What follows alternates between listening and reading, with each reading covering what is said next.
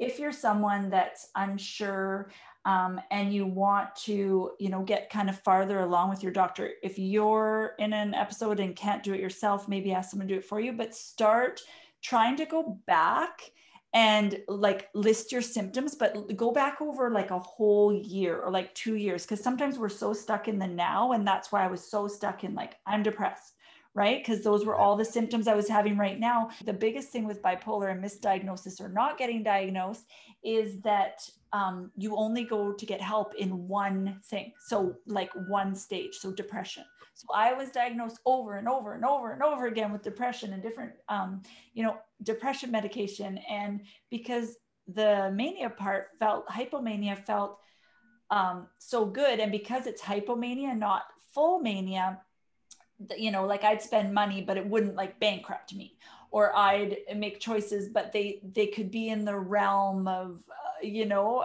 of, I don't want, I don't like the word normal, but the, it didn't seem as extreme unless a doctor hears about, um, you know, a cycle or at least one depressive episode or one manic or hypomanic episode.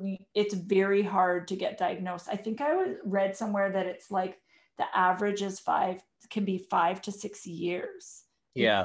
And, and I just, I find that very, very helpful. And my husband, um, you know, helped me do that, because also when you're see in it, you don't see it to, you know, like I'm just living day by day trying to get through. I'm not seeing the entire picture or, or cycle. So if, if possible, when you go to get help, like bringing a trusted person is sometimes helpful to see the outside.